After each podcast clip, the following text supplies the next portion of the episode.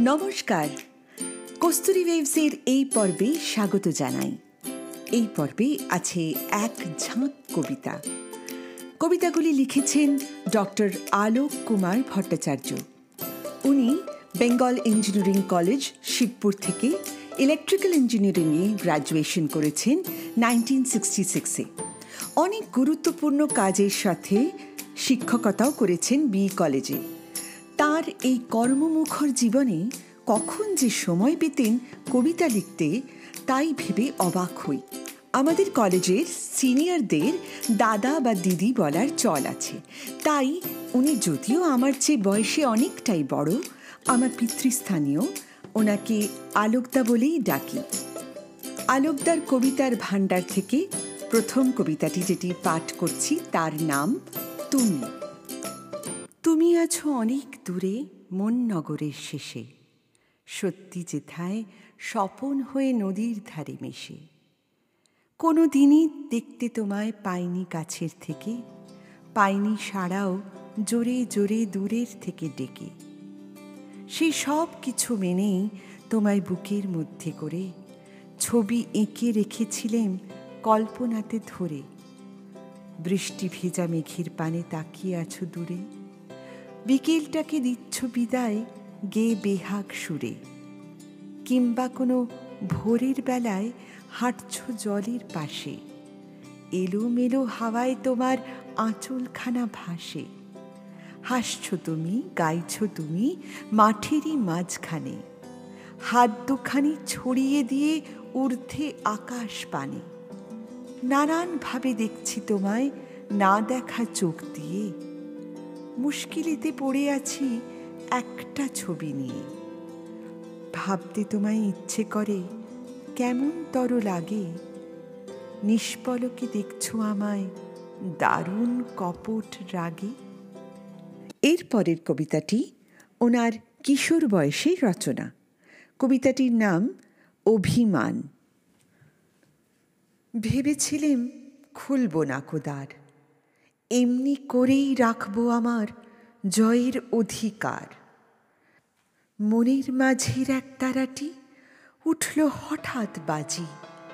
চেয়ে দেখি, আসছ তুমি, হাতে ফুলের সাজি। চাইনু মুকুর পানে সব অভিমান ঘুচানো এক টানে।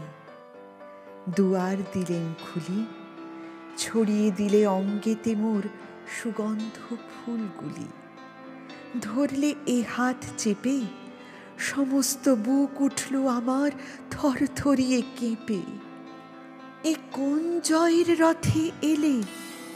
আমার জয় পরাজয় লুটিয়ে দিলে? এর পরের কবিতাটির নাম মনোমোহন। আপনি সেজে মনোমোহন গড়লে আমায় এমন নিকষ কালো। লজ্জাতে মুখ ঢেকে রাখি হিয়ায় অসম্মানের আগুন জালো ছিলাম একাহিন্য মনে, মলিন মদির খুব যতনে। পান করেছি সঙ্গোপনে, মান করেছি তোমার সনে। কষ্ট দিয়ে তৃপ্তি পেলে, যখন আমার সব কিছু লুটালো হঠাৎ তোমার মলয় মন্দ, তোমার কোমল কুসুম গন্ধ। দেখি তোমার মধুর ছন্দ, এই জগতের সব আনন্দ। সঙ্গে আমার, অঙ্গে আমার স্পর্শ করে আধার যে ঘুচালো। তুমি যদি মনোমোহন, গোড়ায় কেন করেছিলে কালো? আজকে কেন মিলন রাতে জ্বালিয়ে দিলে লক্ষ তারার আলো? সেই আলোতে সরম লাগে। দেখল সবাই ফুলের বাগে, আমার অভিমানের ভাগে, তোমার মধুর অনুরাগে। কে জ্বলেছে মিথ্যে জ্বালায়, কে বেসেছে সবটুকুনি ভালো। মনমোহনের সাথে কথোপকথনের পর, পরের কবিতাটির নাম, ভালোবাসার রাস্তায়। যত কথা ছিল, বলা হয়ে যাবে একদিন। যত গান ছিল, শোনা হয়ে যাবে তাও। পাশাপাশি বসে নীরব নদীর ধারেতে, অন্ধকারেতে কাটবে সন্ধেটাও। রাত বেশি হলে যে যার ঘরেতে ফিরব, পাঁচটা দিনের অধৈর্যে বোনা স্বপ্ন। রঙের অভাবে কালো সাদা হয়ে থাকবে। মন থেকে যাবে বিষণ্নতায় মগ্ন।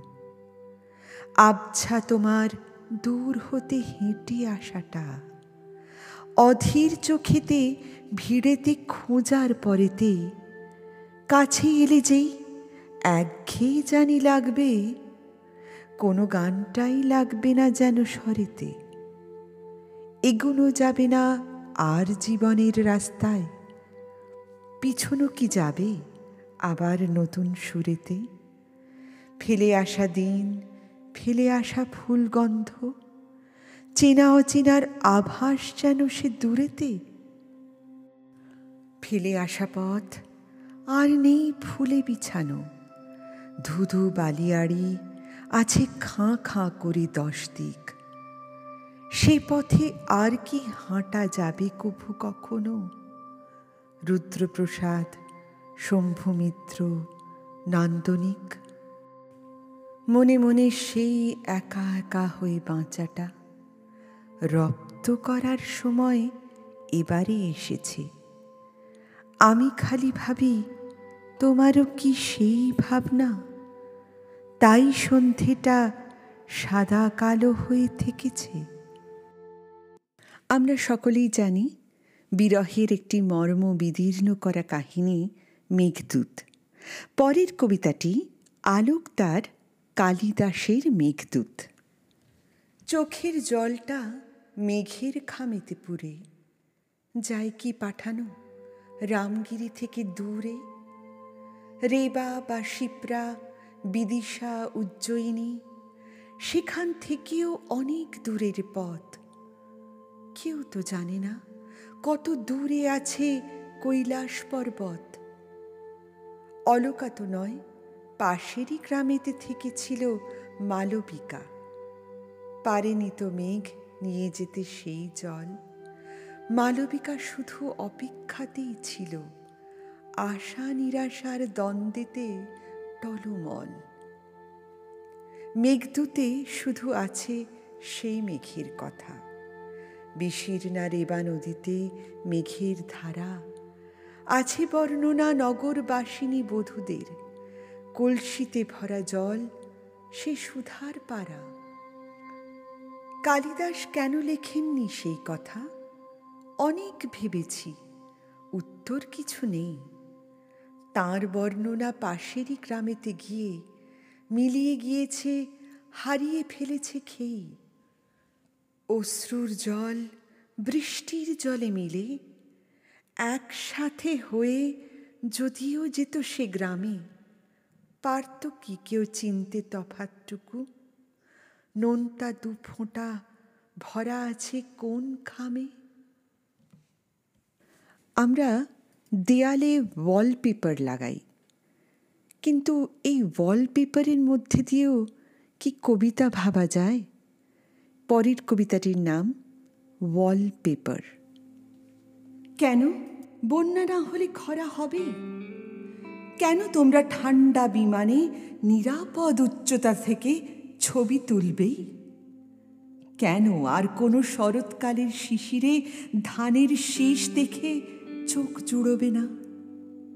কেন পারব না আমার বউকে কোনো পুজোতেই সেই ময়ূরকণ্ঠী শাড়িটা কিনে দিতে? আর আমার মেয়েটাকে এক জোড়ার উপর তারের দুল।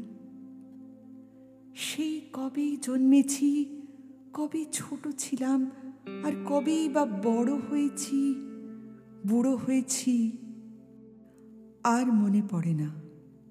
কবে চৈত্রের গাজনের সঙ্গে যে তুলত কাল বৈশাখীর ঝড়, আষাঢ়ের বিশাল মেঘে চিড় ধরিয়ে যে আনত পূর্ব পাড়ের হাওয়া। অঘ্রাণের বিশাল ক্ষেতখানাতে সেই যেত হিল্লোলিত তরঙ্গের দোল না দুলিয়ে দিয়ে। কেন লোডশেডিং হলে অন্ধকার হবেই? কেন চাঁদের আলো একটুও আমার ঘরে না পৌঁছে সামনের স্কাই স্ক্র্যাপারে আটকে থাকবেই? অন্তত আমার একান্ত নিভৃত বারান্দাটায় তারাদের ছায়াতে, জুঁই ফুলের আর তোমার চুলের গন্ধ বুকের উত্তাপে একাকার হয়ে যাবে না? আমি ওয়ালপেপার কিনেছি। শরৎকালের ছবি, চাঁদের আলোর ছবি, ধানের শীষের ছবি। এখন অপেক্ষায় আছি কোনো জীবন দেবতা তাইতে একটু গন্ধ ছড়িয়ে দেবে। জুঁই ফুলের গন্ধ, স্বর্ণলতা চুলের গন্ধ, বুকের উত্তাপের গন্ধ। একটি গান মনে পড়ে গেল। তার আর পর নেই নেই কোনো ঠিকানা। এরপরের কবিতাটি তারপরের ঠিকানার খোঁজে।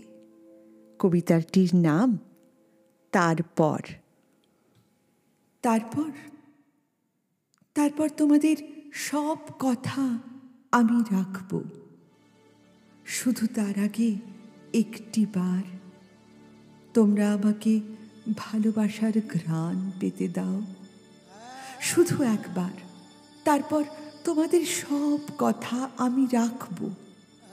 একটি বার শুধু ভালোবাসার অধরে ওষ্ঠ ছোঁয়াতে, তার নিটল বাহু দুটিকে বক্ষে নিতে, শুধু একটি বারই আগে আমাকে তার বুকের মধ্যে মাথা রাখতে দাও। এতদিন সযত্নে নিজেকে ভালো করে রেখেছি। রোজ সকালে আদর্শের পায়ে মাথা ঠেকিয়ে শুধু তোমাদেরই অপেক্ষায়।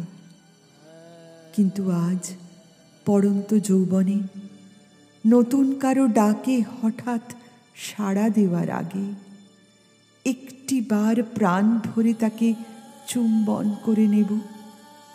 শুধু ততক্ষণ তাকে বুকে ধরে রাখব যতক্ষণ উষ্ণ কিছু অশ্রুবিন্দু তার শ্বেত পাথরের গাল হতে আমার কপলতল সিক্ত করে দেয়। তারপর তোমাদের সব কথা আমি রাখব। কাস্তে হাতে মাঠে যেতে বলো, নিশান হাতে শহরে যেতে বলো, কিংবা সুখী গৃহী হয়ে জীবন কাটাতে বলো। জীবন চলার পথে এক একটি বাঁক আসে, যখন আমরা নিশ্চিতভাবে ভাবি, সমস্ত রকমই তো হয়ে গেছে। আহ্লাদে, রোদনে সুন্দরে, ভীষণে।